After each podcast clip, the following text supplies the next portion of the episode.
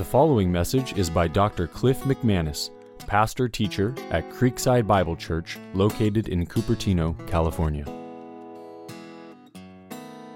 We are going through the Gospel of Luke. We're right in the middle of the Gospel of Luke. Chapter 11. It's got 24 chapters in your English Bible. That brings us to the three and a half year ministry of Jesus. We are actually now in the last six to nine months.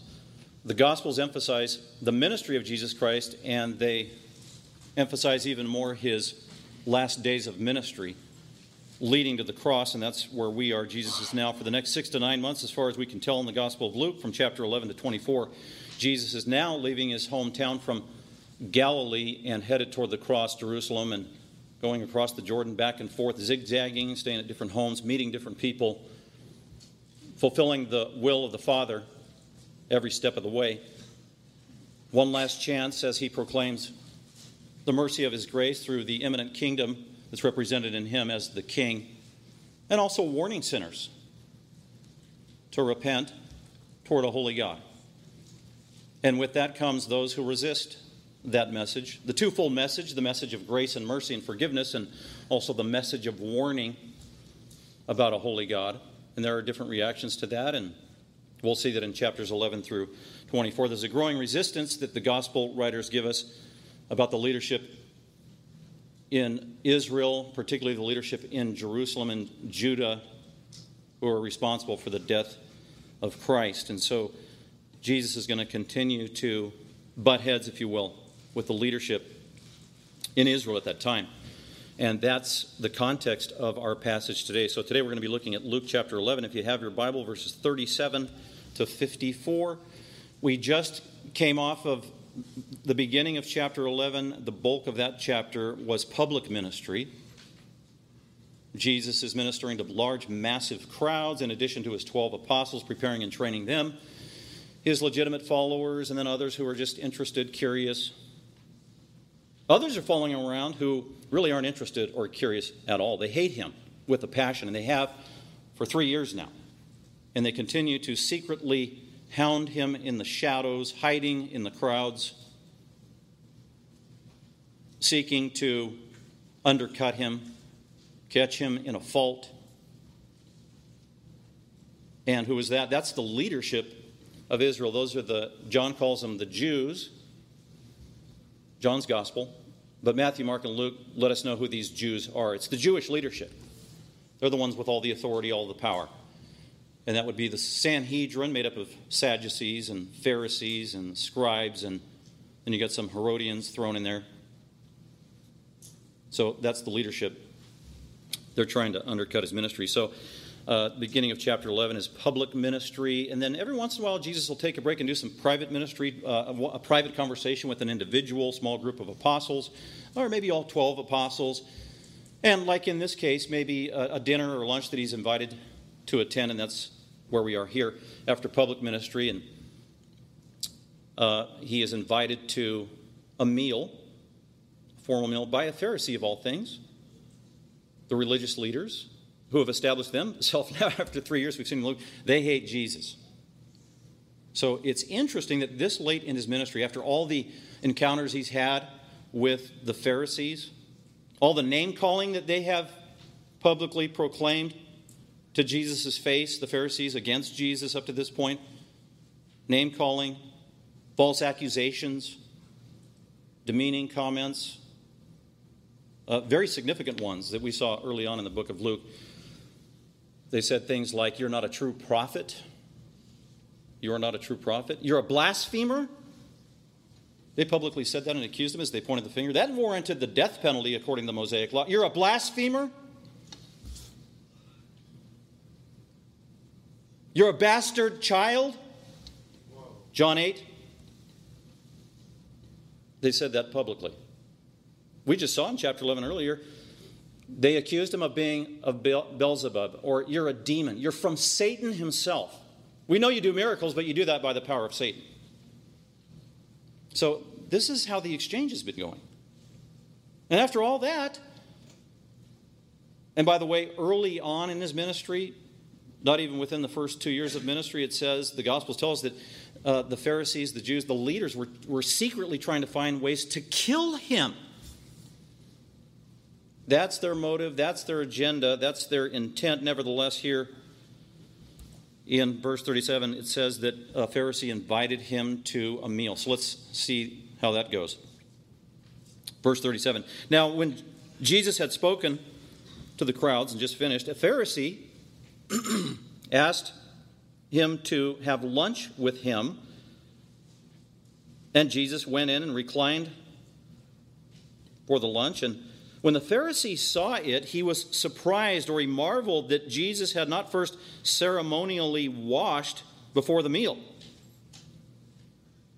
So the Lord said to him, Now you Pharisees clean the outside of the cup and of the platter, but inside of you, you are full of robbery and wickedness. You foolish ones, did not he who made the outside make the inside also? But you give that which is within, but give that which is within as charity, and then all things will be clean for you. But woe to you, Pharisees, for you pay the tithe of mint and rue and every kind of garden herb, and yet disregard justice and the love of God. But these are the things you should have done without neglecting the others. Woe to you, Pharisees!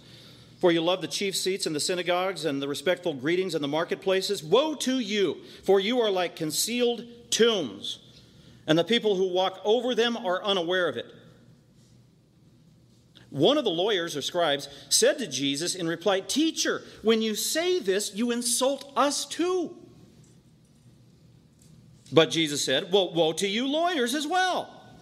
For you weigh men down with burdens hard to hear, while you yourselves will not even touch the burdens with one of your fingers. Woe to you, for you build the tombs of the prophets and it was your fathers who killed the prophets. So you are witnesses and approve the deeds of your fathers, because it was they who killed the prophets. And you build the prophets' tombs. For this reason also, the wisdom of God has said, I will send to them prophets and apostles, and some of them will kill. They will kill, and some they will persecute, so that the blood of all the prophets shed since the foundation of the world may be charged against this generation. From the blood of Abel to the blood of Zechariah, who was killed between the altar and the house of God. Yes, I tell you, it shall be charged against this generation. Woe to you, lawyers, for you have taken away the key of knowledge. You yourselves did not enter, and you hindered those who were trying to enter. When Jesus left there, the scribes and the Pharisees began to be very hostile and to question Jesus closely on many subjects, plotting against him to catch him in something he might say. That, that is breathtaking.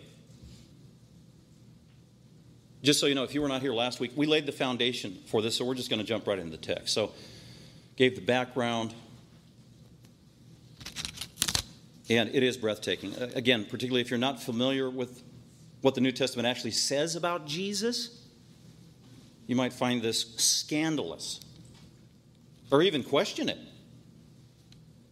But we established that clearly last week that there were several times. This is not um, an exception to the ministry of Jesus Christ. This actually was typical of his ministry as it is revealed in Scripture.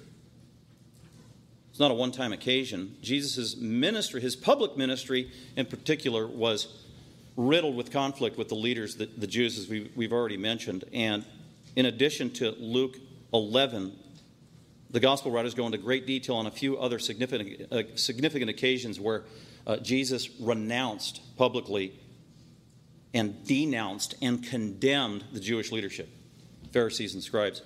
Uh, we saw last week, we read through Matthew 23, that's a parallel passage, although it's not the same incident.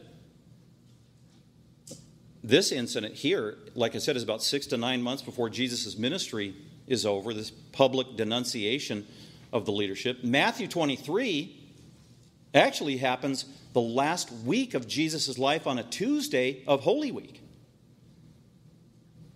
And there were other occasions as well. As a matter of fact, it's interesting. How did Jesus begin his ministry, his public ministry? He comes out of obscurity. Nobody knew about him. He never taught. He never did miracles. He was unbeknownst, for the most part, to the crowds, the masses, even the Jewish leadership. And all of a sudden, out of nowhere, he starts doing public ministry.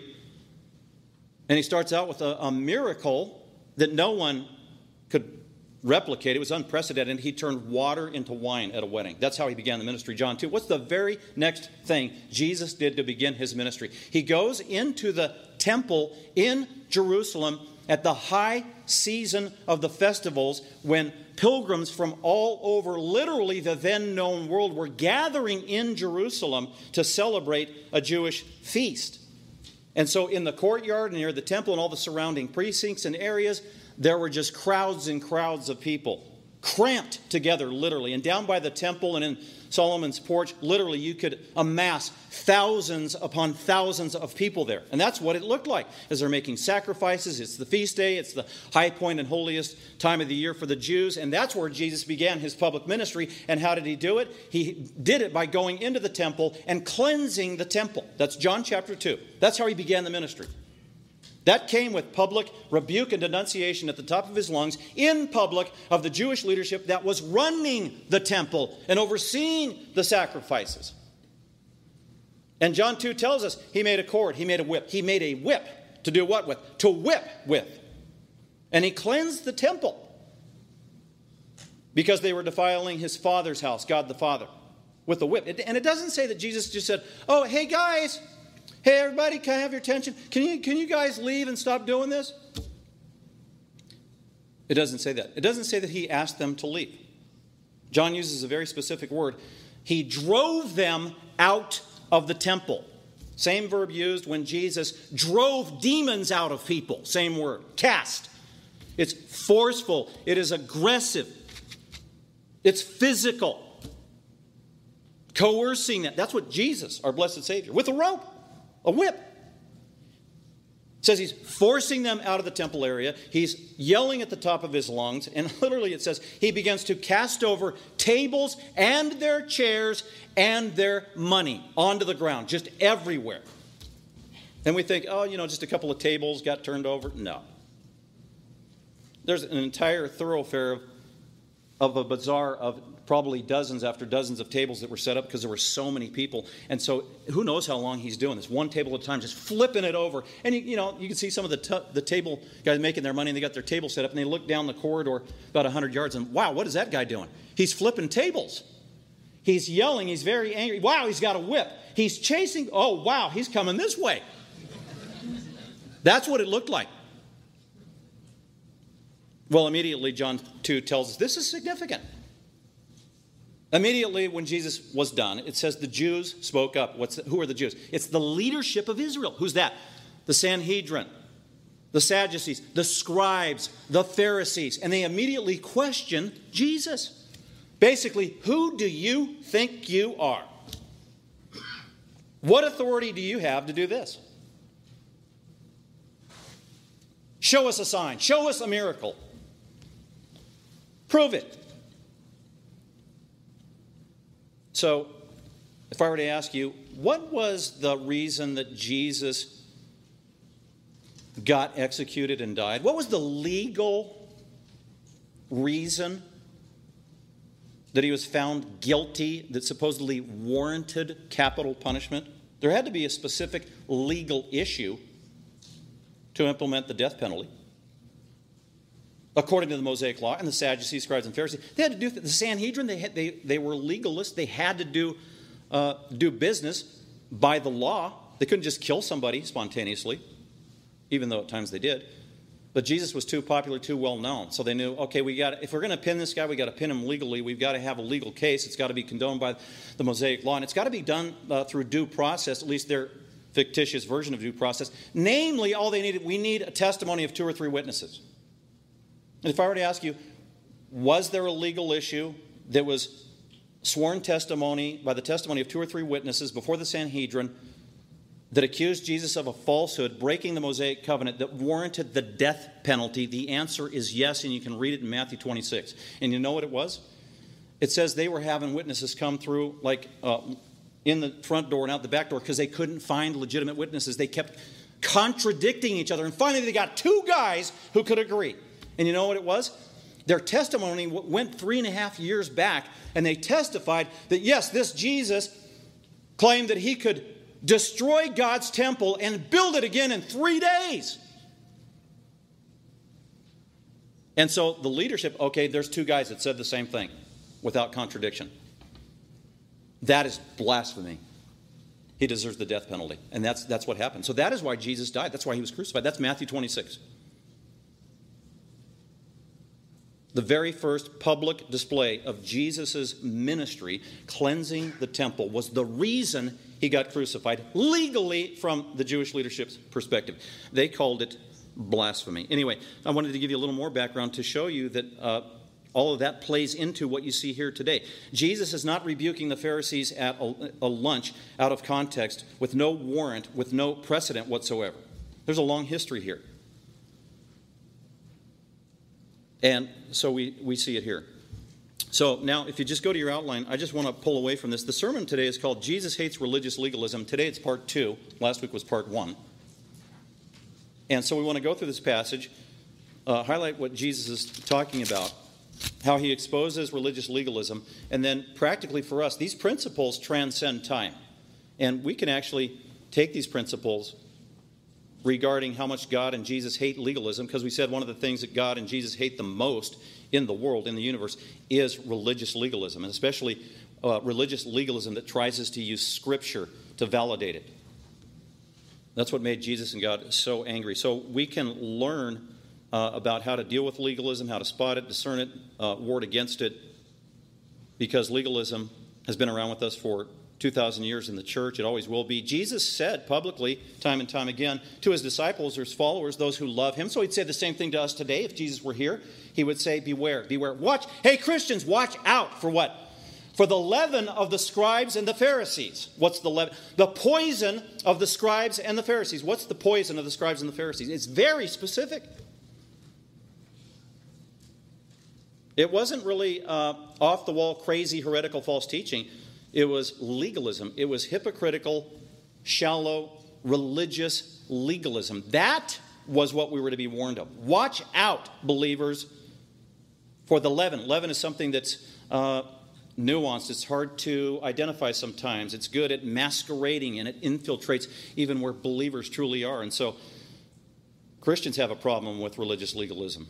Every church has to struggle with it, deal with it. And like I said last week, we have it here at Creekside Bible Church in various forms. We might not even be aware of it, so we got to guard against it.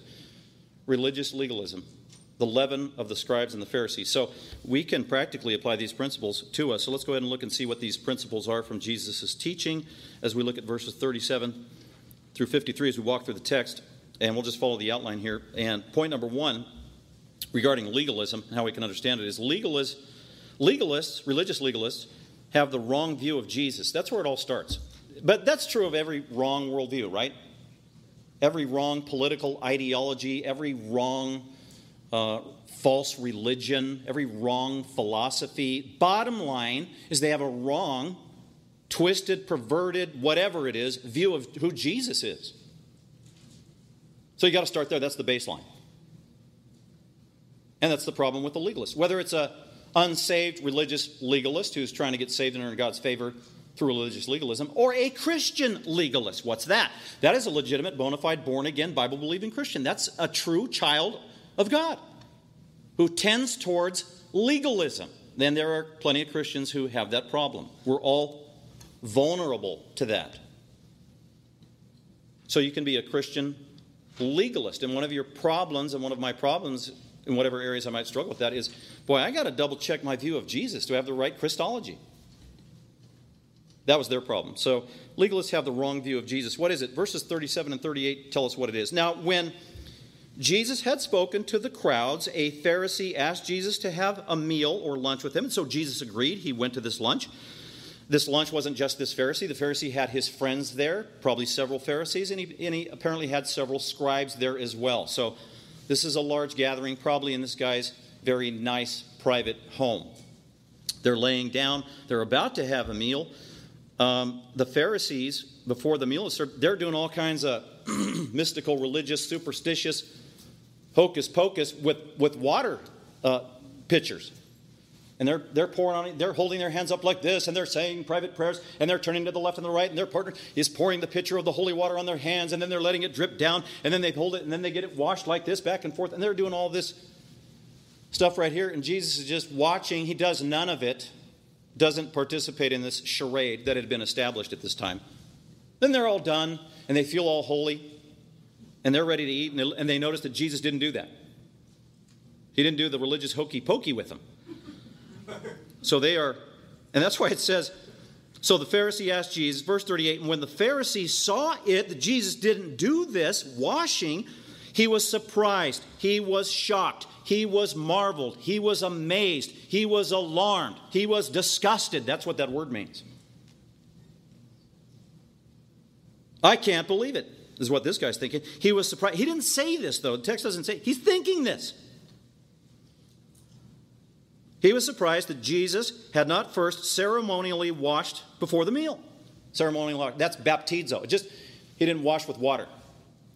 This was a tradition of the elders. Mark 7 uh, explains what the Pharisees did by this.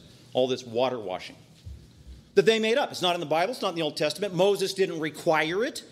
Somebody made it up, made it religious, sanctioned it, it became oral practice, the oral law. It wasn't written down yet. It would be written down in 200 AD through the Mishnah, but not yet. But the rabbis passed this tradition on. You want to be holy, you want to be set apart, you want to obey God and earn His favor and love Yahweh, be, uh, uh appease Him. Part of what you got to do is you got to do this water ritual. It's not in the Bible, it's made up. That's what's going on here. It was the tradition of the elders, Mark 7 calls it.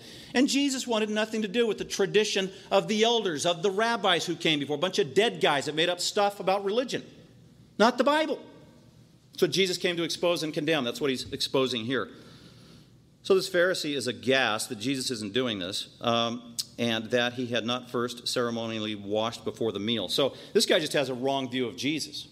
He expects Jesus to be like everybody else, a legalist, a religionist, putting emphasis on the externals. He doesn't realize that Jesus is God in the flesh, one with Yahweh, God of the Old Testament. His Christology is completely deficient, bankrupt. We know that because look at verse 53 and 54 of how this lunch ends. Jesus gives this rebuke Imagine Almighty God, creator of the universe, judge of every soul in the flesh, is at your dinner table. He rebukes you, warns you, and what's your response? Do you embrace it, take it in, bow the knee, ask for forgiveness from Almighty God, incarnate Jesus? Well, they don't. They harden their hearts, stiffen their necks, put a fist in the face of God, and here's what they conclude in verse 53. When Jesus had left there from lunch, the scribes and the Pharisees that Jesus just rebuked began to be very hostile and to question him closely on many subjects. So they didn't come to believe in Jesus Christ as Savior and Lord. They had the wrong view of Jesus. He was just a man, he was a phony, he was an impostor. He was, as a matter of fact, he was of the devil. And when you start accusing Jesus of being of the devil, that's the highest level of error you could possibly make, and with it comes the highest level of, of accountability from God. And Jesus makes that known in this passage. They were so what were they doing? They were plotting against him. You could literally say they began and continued plotting against him because they'd already been doing that for the next 6 to 9 months to catch him in something he might say and they will and they will kill him. That's what that means. So step number 1 in avoiding being a legalist review your Christology. What do you believe about Jesus Christ? Number two, what else is wrong with legalists? Well, legalists have the wrong priorities, verses 39 to 41. So the Lord said to him, even though this guy, as far, he didn't articulate and voice this, he's responding to the guy's thoughts. So what a shocker. He's actually responding to a thought that a guy had that he didn't articulate, and everybody else in the circle has no idea where this comment's coming from from Jesus. They have no context, except this guy. So Jesus said to him, Now, you Pharisees, plural, that's everybody laying down at this lunch, clean the outside of the cup and the platter, but inside of you. And what's he talking about? He's talking about their practice. Not only did they do hand washing, they also, all of their pots and everything they used at a meal was thoroughly cleansed, not for hygiene sake, but for religious ceremonial purposes. And they weren't just cleaning the inside. You know, we're particular about the inside. You know, when you drink from your cup, you don't want anything gross in there or out of your dish. That's not what they were concerned about. They're even cleaning the outside. What are they cleaning it of? Uh, to make sure that no Gentile contaminated it by breathing on it, touching it, or get this, being near it. That's what they were trying to cleanse.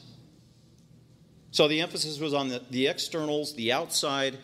How ironic. They're focusing on the wrong thing. They've got the wrong priorities. Um, you're focusing on the outside of something external, but inside of you, on the inside, the thing that God is most concerned about is the inside. The inside, the heart, the inner man, the inner woman. That's the priority for God, not externals, not the outside, not the surface.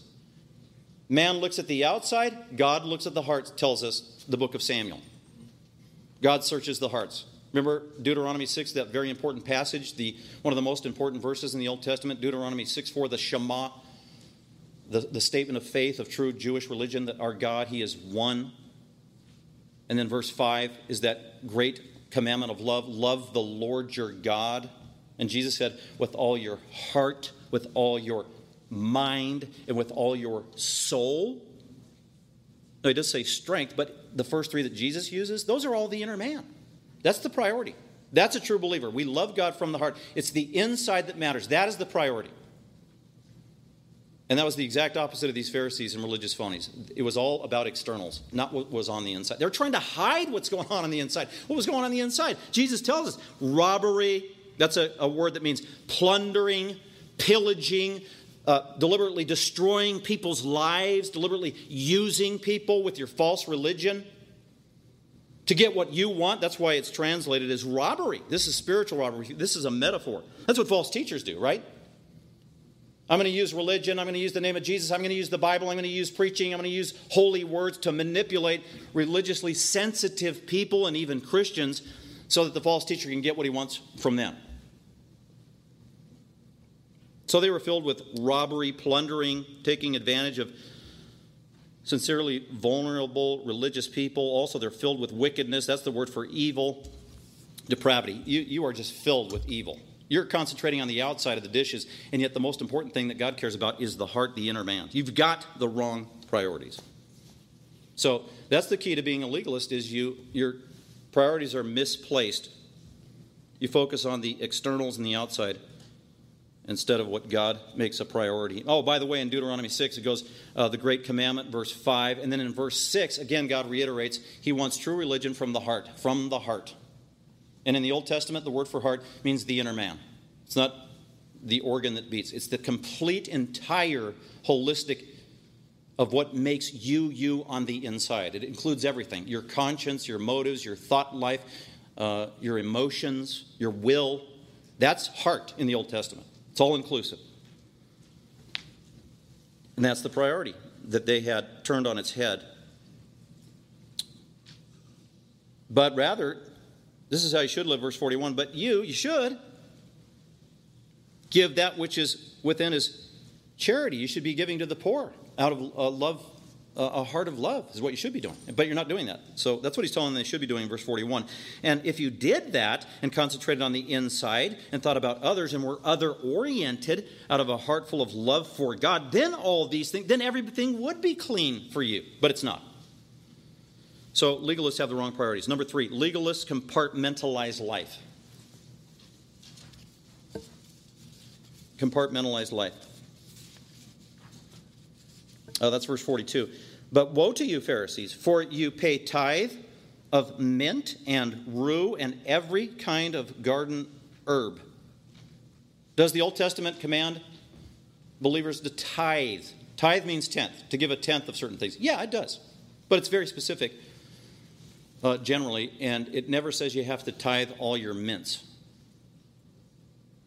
This was overly scrupulous. This was fabricated. This was made up. The Bible didn't require this. Moses didn't require this. This was a show. This is a kabuki theater performance. That's what this is.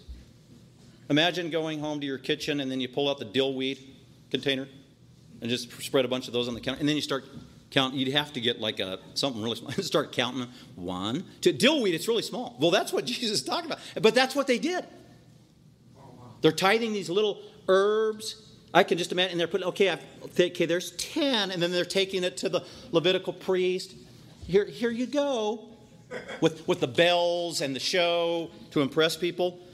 This is really what's happening. Jesus is exposing this utter hypocrisy. For you pay tithes of mint and rue and every kind of garden herb, which Moses didn't require. And at the same time, you regard what God and Moses did require, and that is justice. That's towards your fellow man. Justice towards fellow man. That's what God required in the Old Testament Mosaic law. And love of God, love towards God. So, true virtue, true religion that comes from the heart. Justice towards men, the love of God towards God, and the love of God towards men. That is not what they focused on. They were completely absent of the love of God because they didn't know Yahweh personally. They hadn't been transformed. Uh, but these are the things that you should have done without neglecting the others. So, yes, you should have tithed, but you should have done it according to the Mosaic covenant, which is very clear what you should tithe, and it's not your mint leaves. You should have tithe what God told you to tithe.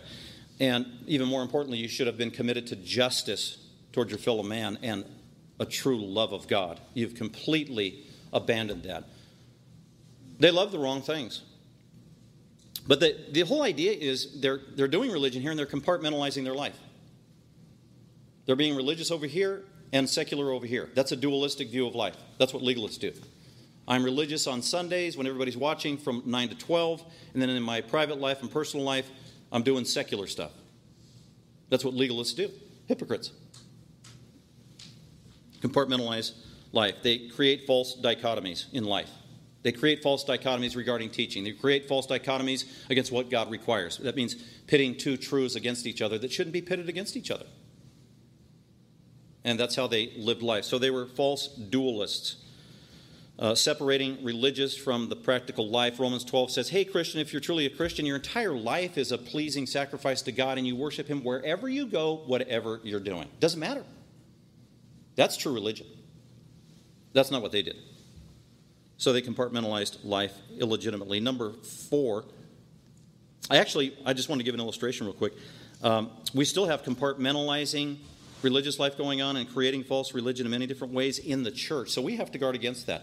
And I believe Christians and leaders of churches, we need to examine everything we do that we call religion, that's a part of our worship service or our ministries or our missions or our programs and vet it through the Bible. And is this a mandate of God? And are we doing it the right way? Or is this a man made thing that we're doing that is not in the Bible? And as a matter of fact, it smothers what the Bible wants us to do. We have to constantly be on guard against that, every single one of us. Otherwise, we could fall prey to false religion, which we already said God hates. And here's one that might surprise you that I think we need to guard against. I mean, you know, we have the, the typical example of this would be the Roman Catholic Church and what it has become over the centuries.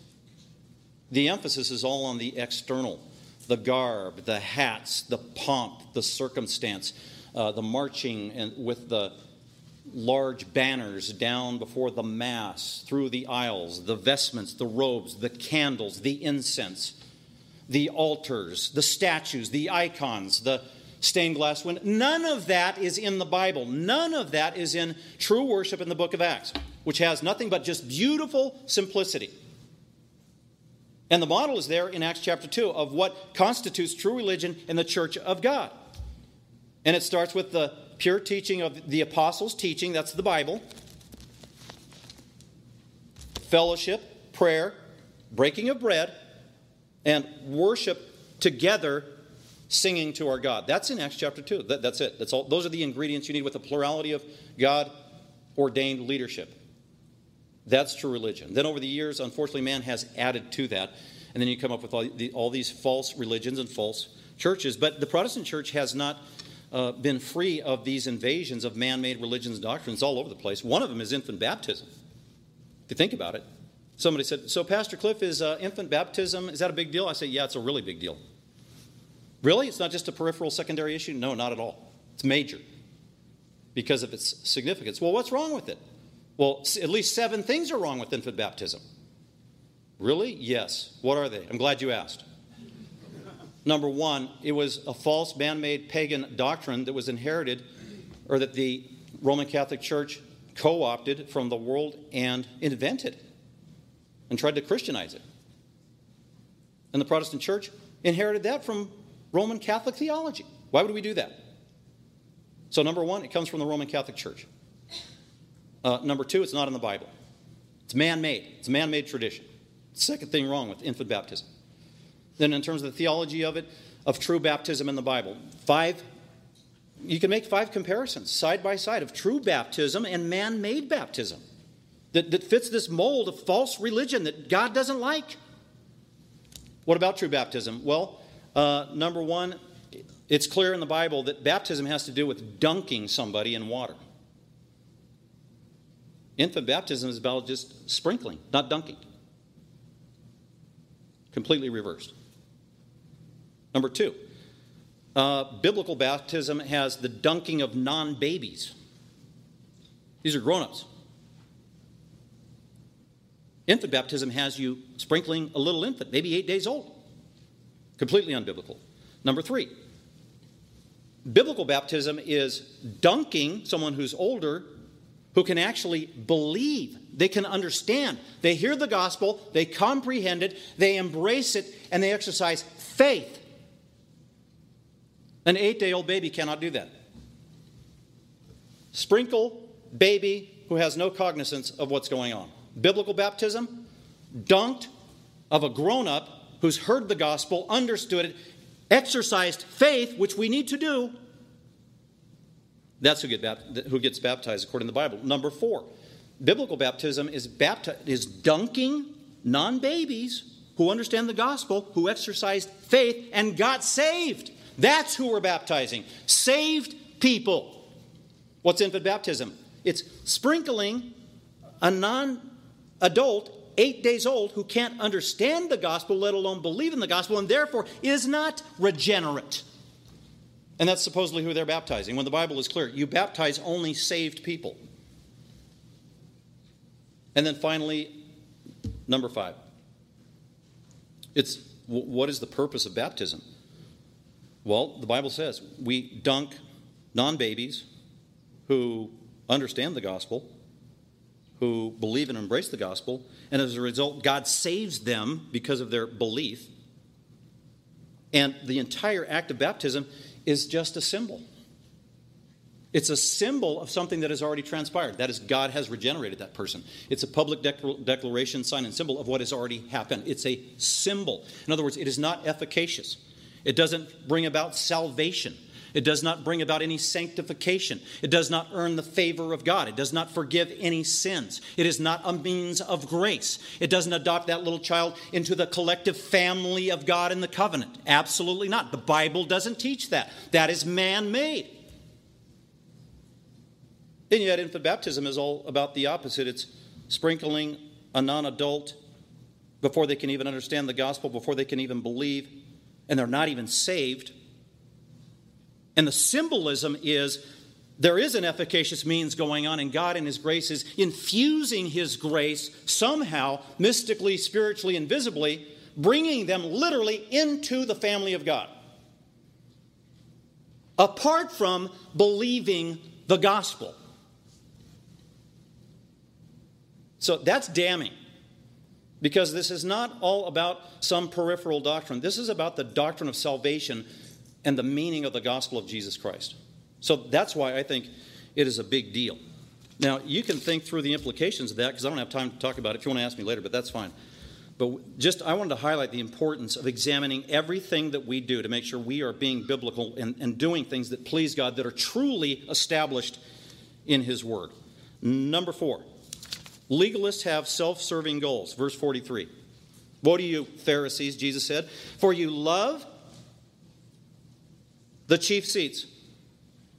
It's interesting, the verse before he told us what they should have loved that they didn't. They didn't have the love of God. They didn't love people. They didn't love justice. They didn't love Moses' word as it was truly stated. Yet they do love something. They love the chief seats in the synagogues and the respectful greetings in the marketplaces. This is just simply they have self serving goals. They love the wrong thing. They love status. They love self promotion. They love the praise of men. They love rewards in this life, not in the next life. Immediate gratification. That's false religion. But as Christians, we're vulnerable to that, so we need to examine our, Am I doing this because I want the praise of men? I want to be showy. I want to be a, whatever it is up here on stage so I can be seen and, and, and get adulations from the people. We have to guard against that. So we can fall prey to this. Self serving goals. Number five, legalists are spiritually defiled. Spiritually speaking. Uh, that's verse 44. Uh, Woe to you, for you are like concealed tombs, hidden tombs, hidden graves. So, all over Jerusalem and other places in Palestine, they buried people in caves and also occasionally in the ground. And according to the Mosaic law in the Old Testament, a dead don't touch a dead body because it is unclean, ceremonially unclean. If you touch a dead body, then you have to isolate yourself for seven days or so so that you can be clean again, ceremonially, spiritually before God. So the Jews didn't want to be stepping on dead bodies or dead graves because then they thought, then we are ceremonially unclean. So the practice in Jerusalem and other places was when people were coming to town, feast days or whatever, the leadership and other Jews would whitewash all the tombs all over town. It's like putting a big orange cone in front of a hole in the ground. Warning, don't step here. And Jesus is saying, you know what? You're like concealed tombs. Somebody forgot to whitewash you. Nobody's giving a warning. People aren't aware. You are dangerous and people are touching you. And they are getting defiled as a result, spiritually defiled, by the false teaching and false practice of the Pharisees who were toxic. That's what this means toxic. They were defiled.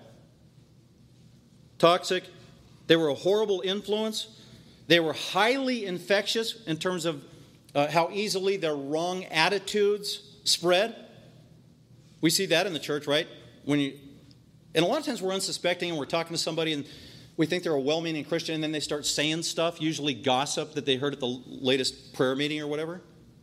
And they couch it in spiritual terms. And before you know it, we are listening and imbibing in outright legalistic hatred that's spewing out of some other so called Christian's mouth. And we're actually getting infected by it and we don't even realize it. Subtly, you know, it's like an IV, little by little. And then all of a sudden, it's affecting your attitude, it's affecting your thought life. You're like, oh, okay. Yeah, wow, I used to like that person at my church that sat in the third row. Yeah, I better think twice. Thank, mm, thank you for telling me. Yes. That's how it happens. It's poison. That's what these guys were like. The end result is always the same it's negative. The fruit is negative. You look down your nose at people, critical, hypercritical, that's when you know you've been poisoned. Very subtle. Very dangerous. Highly infectious. More infectious than, get this, COVID 19. A mask won't work.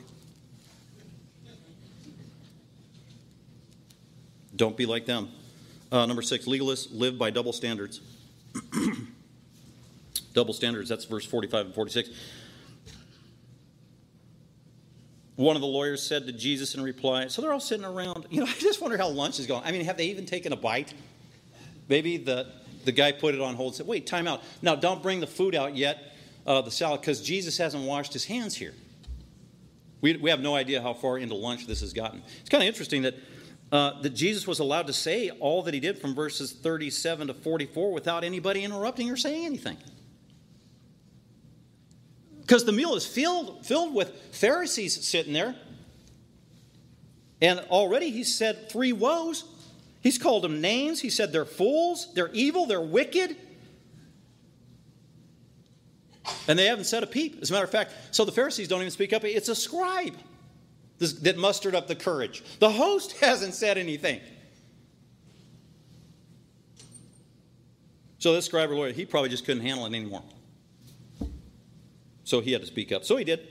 Maybe he was a leader, who knows. 45 and 46. So the lawyer, the scribe, speaks up, says to Jesus in reply, Teacher, when you say this or these things, you insult us too. That's the scribes uh, or the lawyers because they worked in conjunction with the Pharisees. The Pharisees were like uh, lay people who were religious leaders.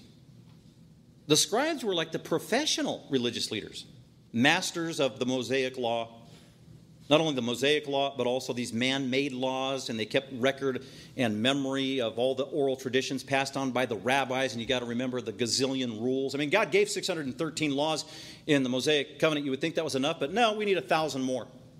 And so they, they were in charge responsible for keeping all these man made laws and even making up some of their own and then informing the Pharisees so the Pharisees were always informed and knew what the latest law was that they had to abide by and foist onto the people. So they worked together, they traveled together. That's why Jesus said, Beware of the leaven of the scribes and the Pharisees. They go together. Remember last week I said they travel like a pack of hyenas. Little clique. Long before street gangs, there were the scribes and the Pharisees. Their little huddles and factions. That's how they traveled. So that's what the lawyer says, and then Jesus, he, Jesus doesn't back down. He uh, turns his guns on them too. Woe to you, lawyers, as well. Woe to you. Condemned are you. Condemned are you. For you weigh men down. You weigh people down. You weigh, basically, what he's talking about, you weigh the normal people down here in Israel who uh, have Old Testament scripture, claim to love Yahweh, go to the synagogue, go to the temple. They, they want to please Yahweh, they want to know Him. Uh, many of them are sincere. They want true religion. That's what they're desiring for. And you're messing everything up. You're hindering them in the process. You're not helping these people. You're supposed to be helping these people. You weigh them down, you burden them. You weigh them down with false religion, false expectations, man made requirements. That's false religion. You know what that does? It is not liberating or free. You know what? It makes, it gives you a guilty conscience, is what it does. Because you're always like, oh, I can't do enough, I can't do enough, I can't do enough. That's why if you're a Roman Catholic and believe all that stuff, you always have guilt weighing you down. That's what false religion does. You never have assurance. You never have the awareness of true salvation, eternal forgiveness of sins, and eternal life in this life with assurance. You don't have that in false religion. That's what they were doing. So they're weighing them down with all these man made regulations. For you weigh people down with the burdens. Remember, that's what the beautiful comment where Jesus said, in contrast, My burden is light. Truth is light, truth is liberating. Hearing the gospel of Jesus Christ, true religion, will set you free from false religion. Nothing like it. For you, weigh men down with your burdens, hard to bear, while you yourselves will not even touch the burdens with one of your fingers. So you say, do this, but they don't do it. That's hypocrisy. That is a double standard. That is false religion. That is quintessential legalism, and that's what they did. Hip- hypocrites. That's why he called them hypocrites. Double standards. Number seven, legalists hate those who love the truth. 47 to 51. That's, it's, that's the issue. It's the heart. Jesus exposes the heart. What's at the heart of a true legalist who doesn't know God, who's not born again? Is hatred. What's at the heart of a Christian who's really a Christian who's a legalist? Well, there's an element of hatred there. They need to expunge that, repent of it, confess it, uh, John's gospel epistle is very clear. First John uh, is clear that if you're a Christian, you're going to love God's people. You're going to love fellow believers. You're not going to be judging all the time and critiquing fellow Christians. You'll love other Christians, regardless of where they are on the spectrum. Our hearts are knit together by the Spirit of God that lives in us and the one Savior that we have, the Lord Jesus Christ, and the one Father that we are children of. That's what knits our hearts together. Well, they didn't have this love of God. Woe to you, for you, verse 47, for you build the tombs of the prophets, and it was your fathers who killed them. What was this? Well, the Pharisees, apparently, and the Sadducees and the religious leaders, they built tombs or dressed up tombs in the land of Israel of prophets who had died previously, Old Testament prophets who had either died or been killed or murdered. Like if you go to uh, the book of Jeremiah, chapter 2, and I think chapter 26, you learn of some of the prophets who got murdered. Prophets. God sends a prophet and he gets murdered. Guess who he gets murdered by? The Jews, and not just the Jews, the leaders of the Jews in the Old Testament. So it was the leaders of the Jews in the Old Testament that were murdering, time and time again, God's prophets. And who are these guys Jesus is talking to? They are the leaders of the Jews. They, you are doing the same thing the leaders of the Jews did in the Old Testament, and you don't condemn that behavior. And ironically, here you're dressing up the tombs and the graves of the prophets who got murdered by your ancestors, your fathers. That's what he's saying here. So, verse 48 You are witnesses and approve the deeds of your fathers, the Jewish leadership in the Old Testament who killed the prophets, because it was they who killed the prophets, and yet you build the tombs of the prophets like you love the prophets, but you don't. You, you hate the prophets of God. They hated the prophets of God. They hated all prophets of God. You hate all prophets of God and messengers of God. And the, the biggest example of this is who did they hate the most? They hated Jesus. Who was he? He was the greatest prophet there ever was. Jesus is the great prophet of the Old Testament. He is a prophet. He is the prophet. And they're, they're trying to, to figure out ways to kill him. That's what Jesus is talking about. You are trying, you kill the prophets, and you're going to kill me, the greatest prophet of all. That's his point.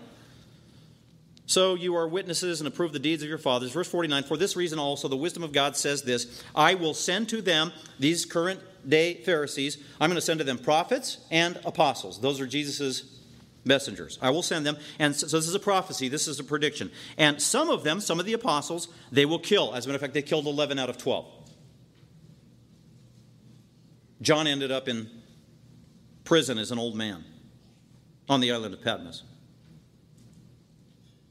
Uh, you're going to kill some of the, and some of them you will kill, some of them you will persecute. Paul got persecuted and murdered so that the blood of all the prophets, the blood of all the prophets shed since the foundation of the world may be charged against this generation. Why? Because they have the highest accountability. You have the entire Old Testament scriptures, and you have the Son of God before you in your presence in this meal.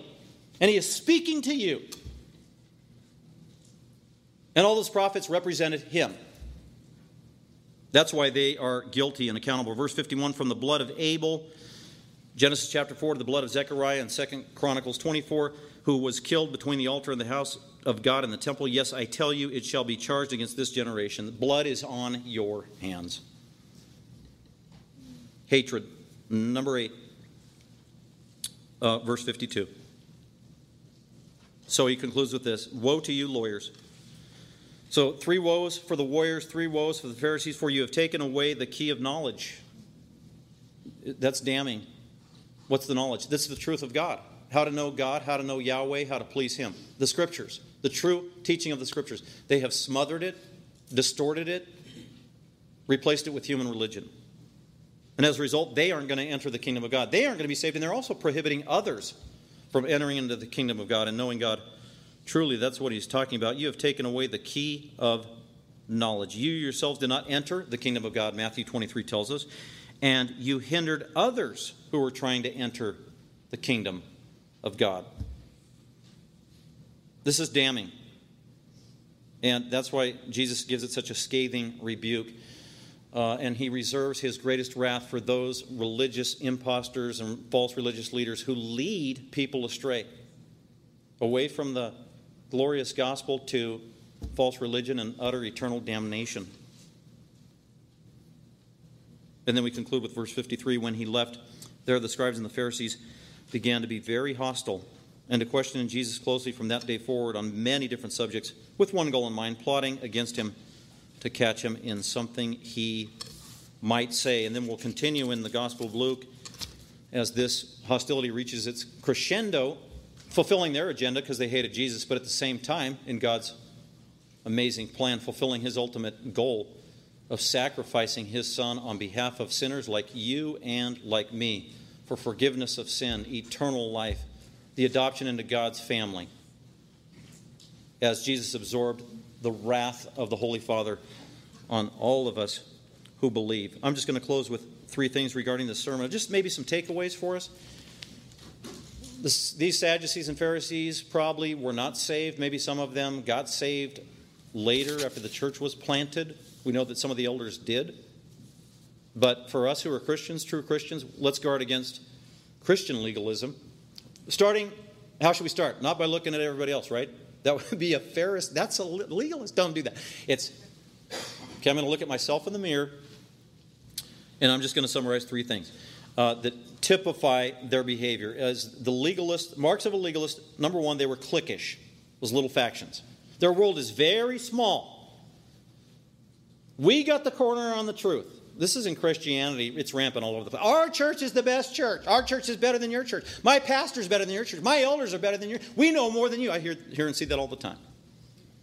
That's cliquish, that's Pharisaical, that's legalistic. Unacceptable. So, cliquish. Number two, uh, marks of a legalist, critical spirit. This is seen in the speech. Critical spirit. Um, highlighting the weaknesses and the foibles of other people verbally. Which is easy to do because which of us have weaknesses? Let's all raise our hand. I do. We all do. That is so easy. So it's a critical spirit, and it's seen in your speech. Gossip, judging, it's always subtle, it's couched in religious language, it's using the Bible with chapter and verse. Ooh, that's impressive. So cliquish social behavior, critical verbal behavior, and then the last one, a negative attitude. That's all. Just a generally negative attitude. This uh, legalists, they're downers. They never seem to have any joy. They're always in a bad mood. They're always negative because they're always pointing out everybody else's faults. They're not building up. They're not edifying. This is an attitude problem. Flows from the heart. They're not peacemakers. They're troublemakers. So let's avoid that and let's ask God for his help to not be cliquish, critical, or negative by his grace and mercy. And let's go to the Father now and ask for his help. Father, we do thank you for this day and um, your word, the, the model, Lord Jesus, that you set for us, but also your truth. And we do ask that with your Holy Spirit, you would remind us of this reality of who you truly are uh, a loving Savior, but also a, a judge, sinless, holy God of wrath. We love that about you, Lord. And now help us to guard against legalism, a critical spirit, a lack of love towards and patience and forgiveness towards other true believers, uh, a lack of love towards unbelievers. Uh, we need to repent of that. God, we need your supernatural help to deliver us. Deliver us also from false religion wherever it's crept into our life and in our church. And we commit all these things to you. We pray in Christ's name. Amen. Thank you for listening. For more information about Creekside Bible Church, please visit our website at creeksidebiblechurch.com.